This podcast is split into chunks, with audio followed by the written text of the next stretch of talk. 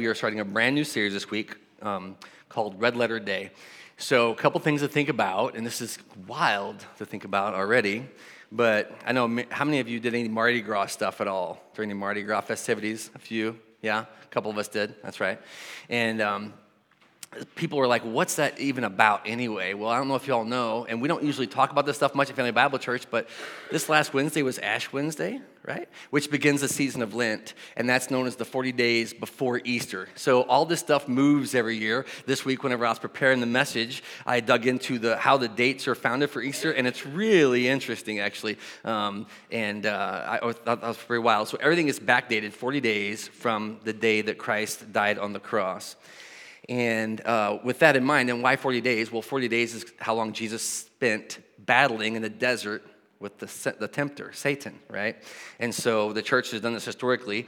And um, with this new series, we're going to spend the next 40 days uh, looking toward the cross of Christ.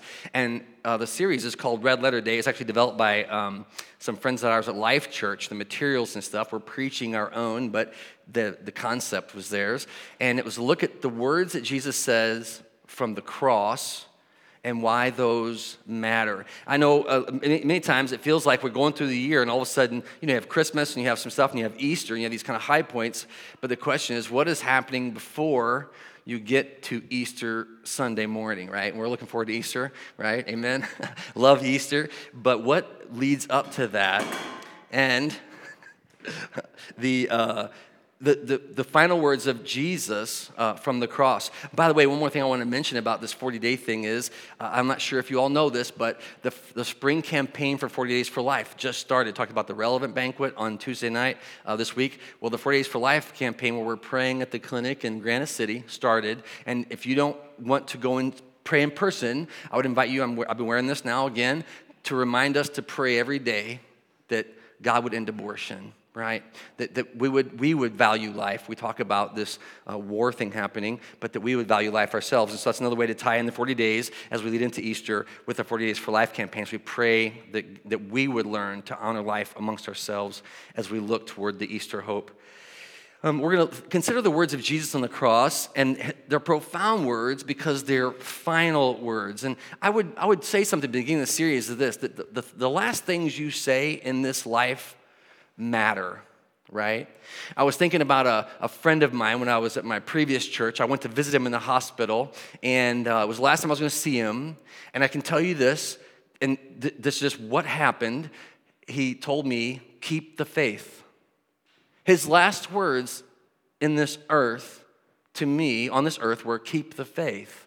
And I was a young man in my faith, and I was just like, freaked out a little bit. You know, I didn't know him that well. Why would you, why would you say that to me? Another friend of mine who was a mentor, a leader in the church, um, had a friend who passed away, and they had been believers together since they were children. At 10 years old, he passed away. His friend passed away. They're like 75, 80 years old, something like that. And he said the last words his best friend said to him is, I'm going to find out about Jesus. I found that a little disconcerting myself. I was like, don't tell me that. At the end, you still have things to find out about Jesus. But his words weren't words of lack of faith, but faith. I'm about to see with my own eyes. Isn't that what Job says in the Bible? My own eyes and not another. I will see God.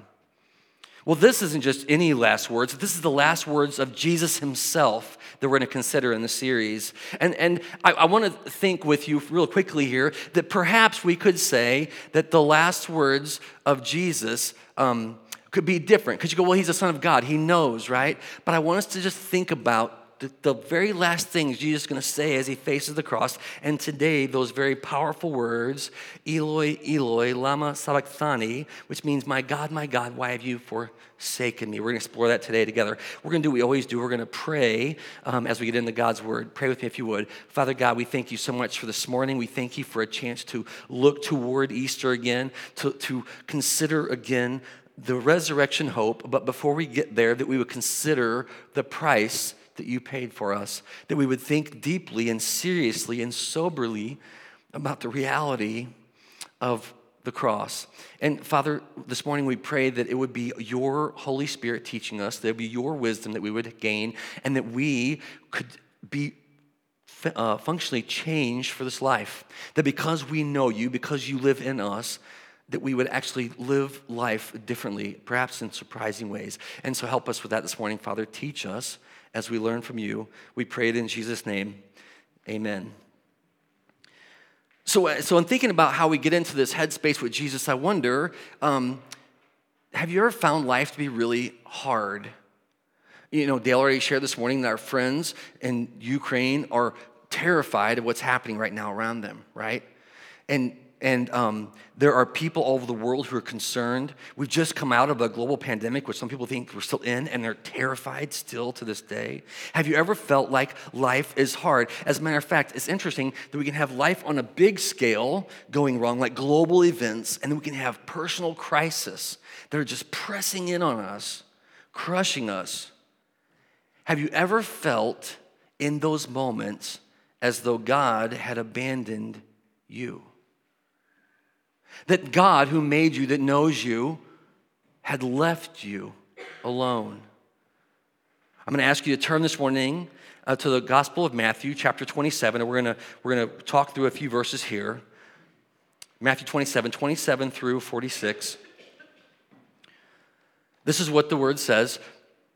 Then the governor's soldiers took Jesus into the praetorium and gathered the whole company of soldiers around him. They stripped him and they put a scarlet robe on him and they twisted together a, th- a, crown of thorns and they sat it on his head. They put a staff in his right hand and they knelt in front of him and they mocked him. All hail, King of the Jews. They spit on him. They took the staff and they struck him on the head again and again. And after they had mocked him, they took off his robe and they put his own clothes on him and they led him away to crucify him. I would assume all of you know where we are on the story of Jesus right now, but I want to remind you that this is after Jesus' birth, right? His miraculous birth. It's after 30 years of anonymity, basically, except for we get that one story when he's 13. And it's after three years of faithful, loving, you know, uh, God oriented ministry. that Jesus had done nothing wrong. And this is his experience that those who were given authority mocked him.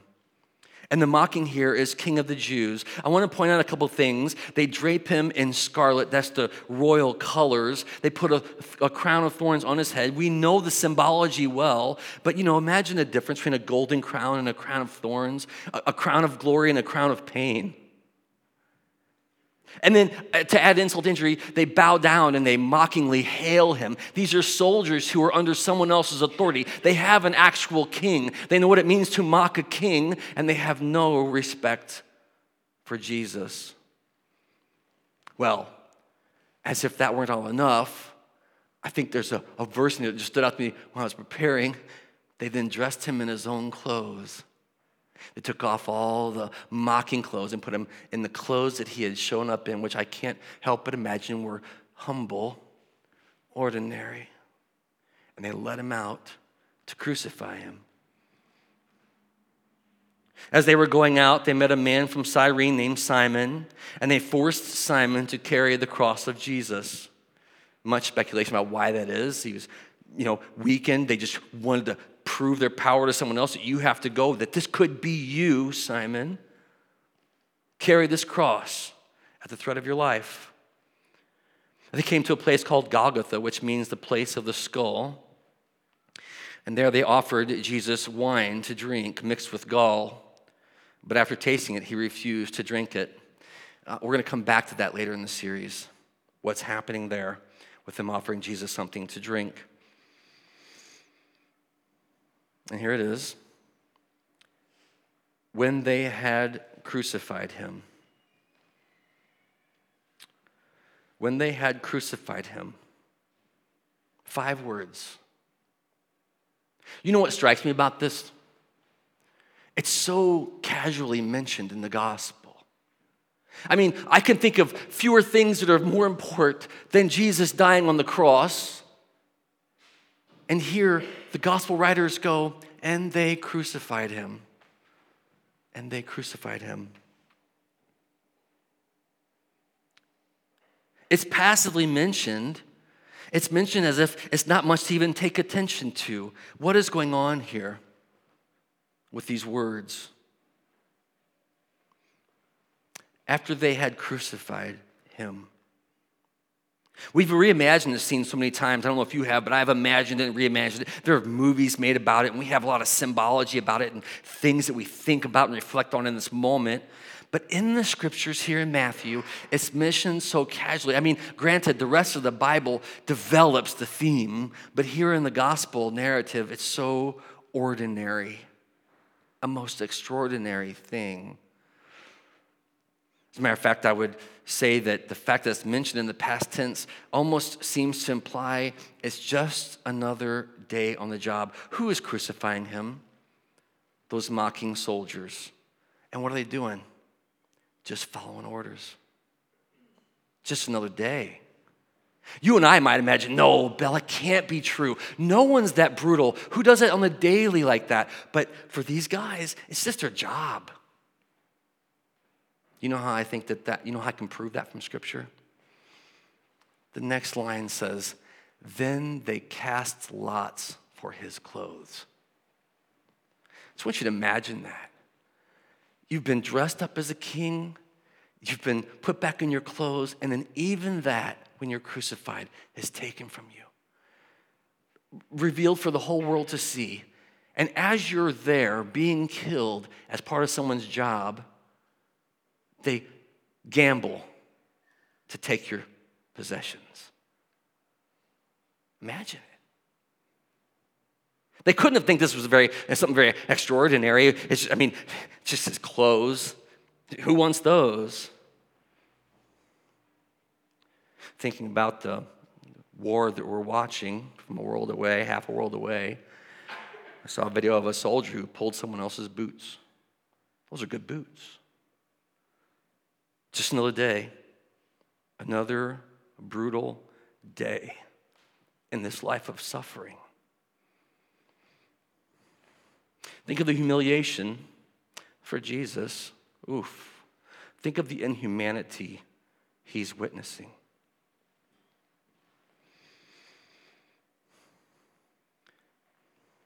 Picking it up, it says, and sitting down, they kept watch over him. This is verse 36. And above his head, they placed the written charge against him Here is Jesus, the King of the Jews. That's the charge. Here's Jesus, King of the Jews. I, I want to think about this for a minute. Um, it's making fun of Jesus, just like they did back there privately. They're doing it out here publicly. It's also making fun of Jew, the Jewish people, the Jewish faith. The scripture says so. They protested. Don't, don't put up there, he said he's king. Say he claimed to be king of the Jews. But what is, what is the authorities doing? They're saying, You petty religious people, you've killed one of your own who claimed to be your king, mocking the whole system of faith. Here is Jesus, the King of the Jews. 38. Two robbers were crucified with him, one on his right and one on his left. Again, we're going to come back to that later in the series. And those who passed by hurled insults at him. Now, he was mocked privately, now he's being mocked publicly on a cross. Oh. And those who passed by hurled insults. Who? Whoever happened to be walking by and seeing Jesus began to insult him. The kind of folks who would show up at a crucifixion to just gawk at it. What, what happened? What do they say? They're shaking their heads and they're saying, verse 40, who are, who, um, who are you Wait, You who are to destroy the temple and build it in three days. First thing they make fun of save yourself. Come down from the cross if you are the Son of God. First things we see. You're the one that said you're going to destroy a temple and build it in three days. You're so powerful, right? Save yourself. Imagine. Come down from that cross if you are the Son of God. A claim that Jesus had made many times. Matter of fact, a claim that got him in the bad, uh, the bad um, side of the Pharisees. Blasphemer. See, he said he's the Son of God. You claim it. Now prove it. Look at verse 4 or 41. In the same way, the chief priests, the teachers of the law, and the elders mocked Jesus. So, who here? These are religious leaders, chief priests, teachers of the law, and elders. Those who ought to know better, those who ought to have some discernment about what is happening, those who, if for no other reason, ought to have some compassion, some sense of injustice. 42. He saved others, but he can't even save himself. Look at the claim. Oh, he's going to save people? He can't save himself. He's the king of Israel. There's the, there's the mocking from the Jews. Let him come down now. Listen to this. And we will believe in him. you wanted us to believe in you? Just come off the cross and we'll believe in you. Just, just demonstrate your power. Prove it to me that you're God, and I'll believe. And here's probably the most uh, inappropriate accusation against Jesus. He trusts in God. You see that? You, you might wonder with me, like, what is Jesus doing on the cross? Four words. He trusts in God as a mocking, as a mocking. Oh, you claim to have faith. Here you are on the cross. The one who believes in God, the one who trusts God, the one who claims to be the Son of God, and you're on the cross. That, they mean that as an insult. Oh, you claim to believe in God? Look at all the suffering. Look at the spectacle of this. He trusts in God as a way to mock Jesus. They knew this was true, by the way. His whole life, he claimed to trust in God with everything. He claimed that God had sovereign authority over everything. And here the Pharisees mock him with his own faith, his own belief, his own confidence. Let God rescue him now if God wants him, because he said, I am the Son of God. Isn't that remarkable? I mean, it's, it's, it's remarkable in general, but it's remarkable because it comes from religious leaders. Who, who do they claim to believe in? Mocking him for believing in God. 44. In the same way, the robbers who were crucified with him, remember one on the right, one on the left, also heaped insults on him. 45. From the sixth hour until the ninth hour, darkness came over all the land. Darkness fell upon everyone, but most particularly Jesus himself. Darkness covers all the land.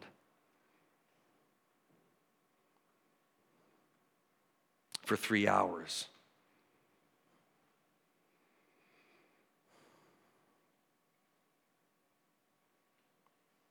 Have you ever felt a darkness closing in around you?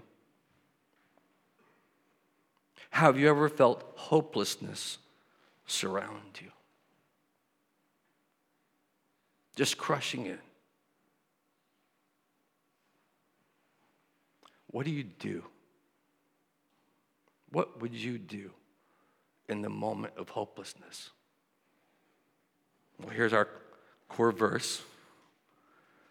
About the ninth hour, Jesus cried out in a loud voice, Eloi, Eloi, lama sabachthani, which means, My God, my God, why have you forsaken me? Not words you'd expect to hear. What is Jesus doing in this moment of hopelessness, of brokenness, of suffering, and of pain? Pressed in on every side, what is Jesus doing with these words from the cross? The Greek here actually says that it's, you know, it says cried out. It kind of sounds nice, like a story time, but it means that he screamed these words. They weren't whimpers from the cross, they were like a soul level scream. Jesus, who always had confidence in God, always trusts God with everything his whole life, now, when pressed upon, cries out publicly, loudly. And notice something else here, by the way that the authors of the book capture not just the original words, which is a unique thing here in this text, but then the translation of the words as well. I mean, how many foreign languages do you know? You know these words, Eloi, Eloi, lama sabachthani. How interesting that they give us that and they say, by the way, this is what it means, so you don't miss the point of the words cried out in the local dialect so people could understand. It wasn't a mysterious language, it wasn't some language of angels that they go, What was he saying? No one can hear. No, everyone knew that Jesus on the cross was crying out. And to whom? To my God. He doesn't say, Abba, Daddy, Dad. There's this perceived distance in the cry, where from someone who he felt so intimate with, who knew so well, felt so far away that he says, My God, my God. And then the words, Why have you forsaken me? You know, the uh, great reformer Martin Luther famously said of this verse, God forsakes God. Who can imagine that? Who can understand it? Because over the years, the most deep uh, theological thinkers, the most studied and, and uh, spirit filled people look at this passage and they're just amazed and um, mystified. We can answer it with some nice theology. Well, we know what's going on. We can you know, in our minds, we can kind of logic it all together and take all the truth and the emotion out of it. But the reality is that there's a mystery captured that God forsakes Jesus.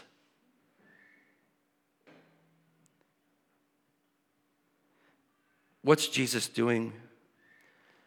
A few things I can see. Jesus is still talking to God, despite the mocking, He's still having conversations. Doesn't address the crowd, doesn't speak any, just talks to God publicly and openly. Jesus expects good things from God still. He expects good things. You know how I know? Because he says, Why have you forsaken me? It's not what I expect from you. And then, third, and most profoundly, Jesus is still waiting for God's reply. Why have you forsaken me? I wonder in our life, and maybe in your life, what do you do in hard times? What do you do in the hardest of times? We mentioned earlier this idea that the world just seems crazy, right? But, but we're, you know, talking about the imagery of the Russia and Ukraine and stuff, we see the tanks going through the street. And as we were worshiping this morning after Dale mentioned, I thought, what would we do if there were tanks rolling up and down the streets of Highland right in front of us? And it was the enemy and they'd come to take everything from us. What would we do? Would we still stand here and sing? Would we still stand here and say, You are in charge of everything? You know, some of the worship songs we sing are interesting because we presume to know what God is doing. We sing those things like, all things are possible. You know what I mean? when everything's going wrong, what do we do? In hard times or in the hardest of times. I want to talk to you about uh, the gospel. Turn with me, if you will, to Romans chapter 8. And we're going to cover a few things here 8, 18 through 39. This is Paul writing to the church in Rome. Uh, by the way, we're doing a Roman study in our, our, small group, and it's been awesome. I'm not saying that to, you're welcome, but also if you want to start a Bible study, I can't encourage you to start a Bible study and get together with people and just read God's word together. It's a powerful experience. Romans chapter 8, 18. Paul writing to the church says this I consider our present sufferings are not worth comparing with the glory that will be revealed in us. I believe this morning Emily prayed something very similar to that. That all this stuff is little compared to eternity. Look at this. The creation waits in eager expectation for the sons of God to be revealed. For the creation was subjected to frustration not by its own decision, but by the will of the one who is subjecting it, in the hope that the creation itself will be liberated from its bondage in decay to decay and brought into the glorious freedom that is the children of God. What is Paul saying here? He's saying in these moments of frustration, what God is actually doing, and God is the one frustrating, so that we might long for the full freedom and glory He has in those binding moments, those, those moments that you would never wish for, God is at work.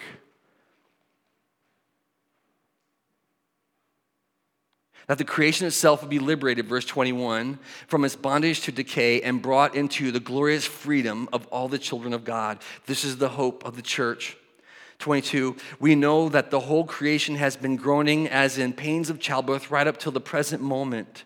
Not only so, but we ourselves who have who are the first fruits have the first fruits of the spirit grown inwardly as we eagerly wait for our adoptions as sons and daughters, the redemption of our bodies. For in this hope we were saved. But hope that is seen is no hope at all. The hope uh, of what we have, who hopes for what he already has? But if we hope for what we do not yet have, we are we wait for it patiently. These seasons of frustration are for God's glory and for our good, for freedom, for longing for freedom, and for things to be right, for God to set things right. The redemption of our bodies, wait. Um, yeah, we are the first fruits of the Spirit of God. And the Spirit of God is sent to help us in these times of trouble. What, would that, what does that mean? That means that in the moment of any difficulty of our life, we ought not be as the world is, hopelessly lost in the moment. Rather, we ought to sense God's Spirit, or at least be dialoguing with the Spirit of God about what is happening here. That, that the Spirit of God would be available to us in those hard moments. Because we groan inwardly, waiting for our, our adoption as sons, the redemption of our bodies. 26. In the same way, here it is the Spirit helps us in our weakness. We do not know what we ought to pray for. Listen to this. But the Spirit Himself intercedes with us and groans with groans that words cannot express. Because He who searches our hearts knows the mind of the Spirit, because the Spirit intercedes for saints in accordance with God's will. It means that God's never abandoned us anywhere never abandon us anywhere. In the hardest of times, the most difficult times, no matter what we're facing in life, God does not leave us alone. Now, we, look at this. Come right into the 28. And we know that in all things, God works for the good of those who love him, who have been called according to his purpose. That God is always good. I want to set on this for a minute because I was thinking about the cross of Christ and this idea of what is God doing in, in, with Jesus in that moment. That God in all things works for good. That everything he does works for good. Now, I want to take this out of the kind of heady theological space and put it into our lives. When things are not going well, what is God doing? He says, I'm working for your good. But how often do we experience it that way? I would think not very often. Oh Lord, just make it stop. Oh Lord, don't, don't let this happen to me. Oh Lord, how will I survive this? No. Know this in all things, God works for good. Wait, not just for good, like some theoretical good in the world. God's doing a good thing here, right? But no, that God works for the good of those. What? That in the moment, God's working, this is hard, for our good. When we don't understand, when we don't see it, that God is doing something good in us, for us. Well, for, for everyone, what's it say? Good for those who love him and have been called according to his purpose. I have a question Do you love God? Do you love God? If you love God, then whatever God is doing in your life is for good, for your good. You say, well, how do I know I'm called according to God's purpose? That means the purpose that He is for, He has set out for you. it doesn't mean some mysterious purpose of like, I don't know what God's purpose is for my life. That's not what He's talking about here. He's saying there's a purpose in what God is doing, and the purpose is working good in you. That His purpose is your call in this life. You know, one of the things that I hear Christians often say, and, and uh, it's one of those kind of classic kind of mis, you know, um, conversation we have is why do good things happen to bad people? One of my favorite responses amongst believers is why not me? Why not us? Who else will we have it happen to? The baddies? Wait, what might Christ demonstrate in us because of the suffering, because of the hardship? What good might He manifest in us? Why not us? Do you love God? Lord, you know that we love you.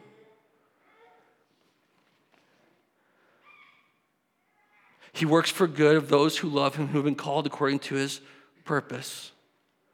Who are we to say what God's purposes are? 29 because those that God foreknew, he also predestined to be conformed to the likeness of his son, that he might be the firstborn among many brothers and sisters, adelphos, believers.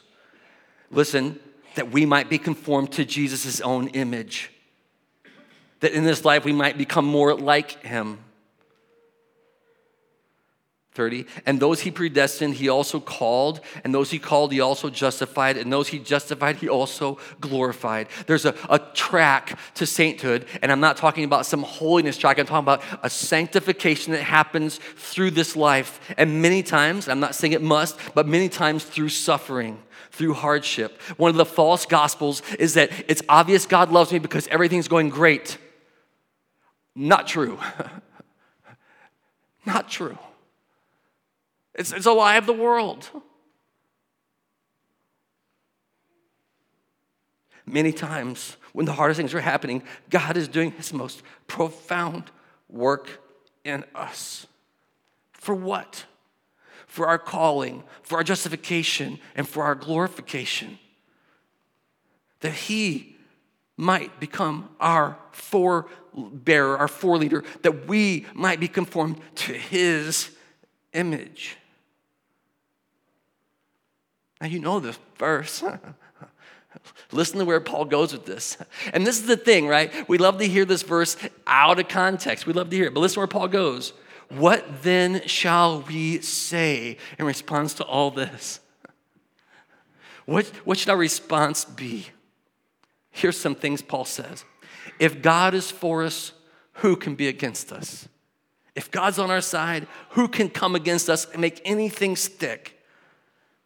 He who did not spare his own son, but gave him up for all of us, how will he not also, along with him, graciously give us all things? He didn't keep Jesus from us.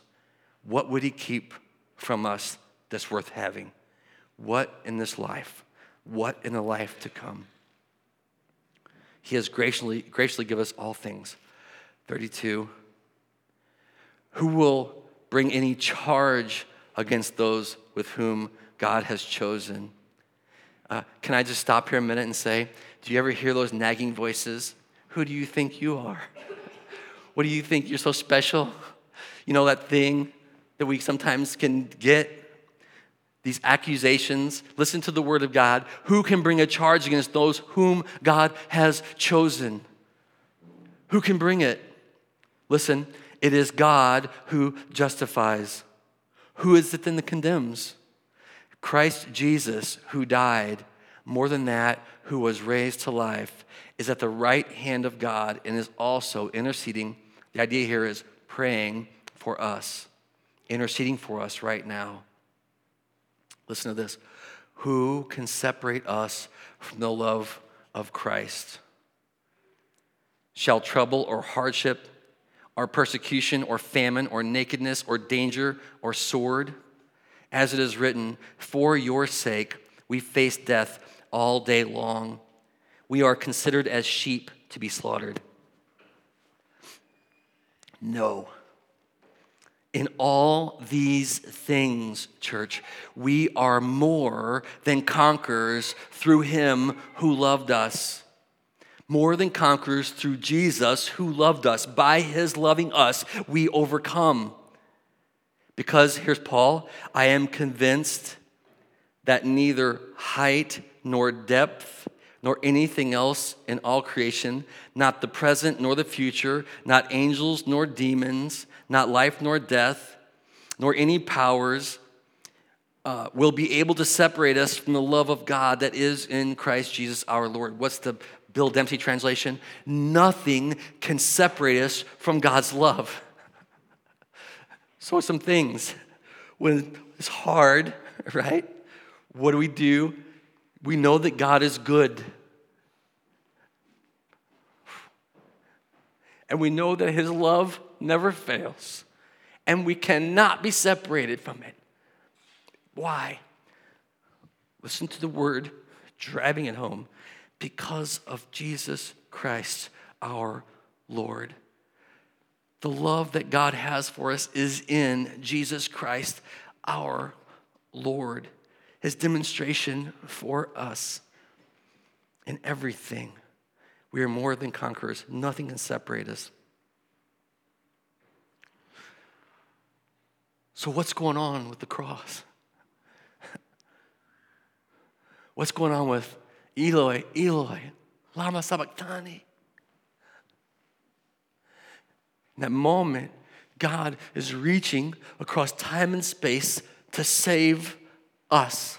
Listen, God in that moment is doing a work in Jesus Christ that can be done nowhere else through no one else. God is reaching us. You have a question? Why didn't Jesus come off the cross? Why didn't he demonstrate his power? He was. He trusts in God. We know the end of the story, but how powerful is that? That God was accomplishing the highest good in all of history, and He was doing so to save all those who would believe, everyone who would believe. We want to make enemies out of people, the baddies, right? Jesus cried out and was dying for baddies like us. He was reconciling to himself all those who would believe. Why is God forsaking him? For us. Pray with me if you would. Father God, we thank you so much for the beauty, the depth, the totality of the sacrifice of Jesus Christ.